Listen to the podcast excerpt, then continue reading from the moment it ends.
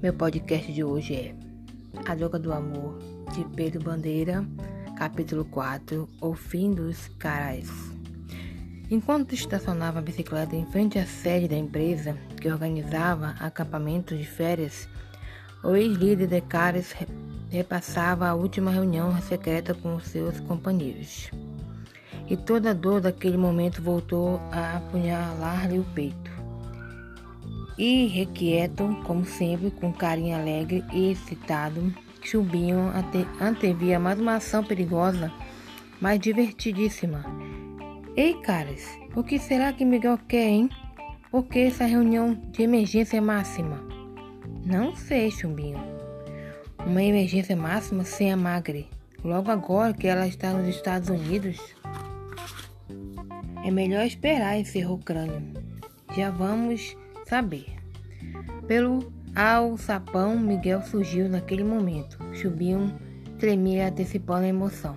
Para ele, todas as aventuras arriscadíssimas em que os caras haviam se envolvido já eram passado. Ele precisava de mais uma. Decidido, Miguel sentou-se fechando a rodinha sob a luz que passava pelas telhas do vidro. Pessoal, começou ele, sem usar a palavra caras. A junta diretora do Elite para demitir a professora de inglês.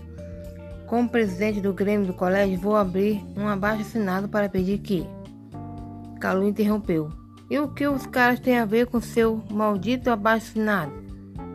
Miguel continuou ignorando a interrupção. Para pedir que a professora não seja demitida. Os caras têm uma missão. Precisamos preparar os colegas para que o abaixo assinado tenha o maior número de assinaturas possível. É assim, é? perguntou Calu, com deslavada ironia na voz. É assim o quê? Olha aqui, Miguel.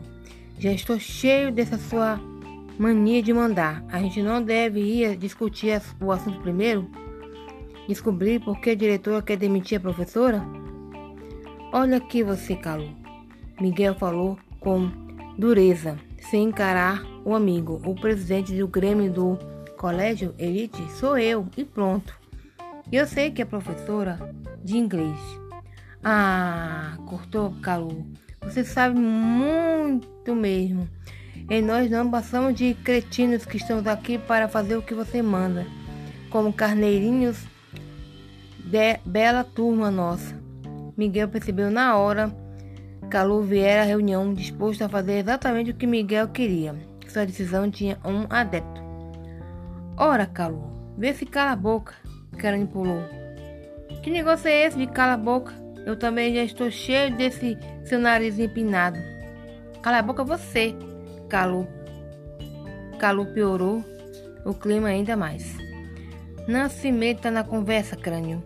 Eu também já estou cheio desse arzinho de gênio, metida a saber mais do que todo mundo. Ah, é? E você que esse jeito de galãozinho de novela, o que você está pensando? Pensa que pode com uma garota de verdade só porque a mamãe acha você o garotinho mais gostoso do mundo? Olha aqui, crânio, não bota a mãe no meio. Chumbinho de boca aberta não conseguia entender o que estava acontecendo. Ei, caras, que história é essa? Miguel entrou com tudo. Caras, ah, mas que besteira é essa de caras? Não sei onde estava com a cabeça quando inventei de criar essa maluquice. Isso é coisa de criança.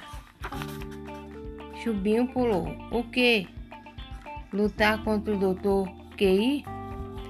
Contra a máfia? Contra neonazista? Foi tudo coisa de criança. Você está querendo me gozar, Miguel. Desculpe, Chumbinho mas procure me entender. Miguel escondia cada palavra, não podia ferir aquele amigo, aquele fantástico chumbinho. A gente tem de crescer um dia, não dá mais para ficar brincando de detetive. Brincando? Chumbinho perdeu a calma.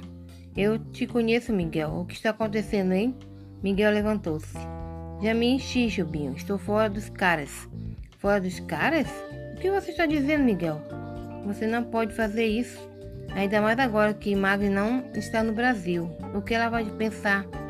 O nome de Magre fez Miguel encarar um a um os três amigos.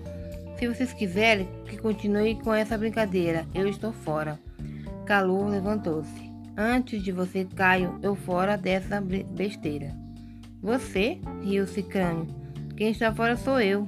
Miguel já está próximo ao, ao sapão. Chega, não quero mais saber de nenhum de vocês. Acabou. A boca do chubinho abriu-se como se fosse engolir um ovo. Mas dessa vez o menino dominou a raiva. Havia muito mais coisa no mar do, abafado aquele forno de vestiário do que tinha sido dito. A inteligência aguda do menino queria saber o que estava acontecendo de verdade. Caras, vocês estão escondendo alguma coisa de mim. Isso não é leal. é que já não provei que. Miguel agarrou-lhe o braço. Chumbinho, você. O menino desvelhou-se com um tranco. Eu não vou chorar. Miguel pode ficar descansado. Não sei o que está acontecendo, mas vou descobrir. Não vou deixar a turma dos caras morrer. Mas Chumbinho, ainda tenho Magre. Quando ela voltar, nós dois vamos descobrir o que está acontecendo. Sem nada dizer nada, Miguel levantou-se e desapareceu pelo alçapão. Chumbinho olhou subicamente para os dois amigos que restavam, nenhum dos dois o encarou. E um a um deixou o forro do vestiário do colégio elite. Sozinho, Chubinho cerrou os punhos e falou para as telhas, para as teias de aranhas, para o pó, para o vazio. Eu não vou deixar a turma dos caras morrer.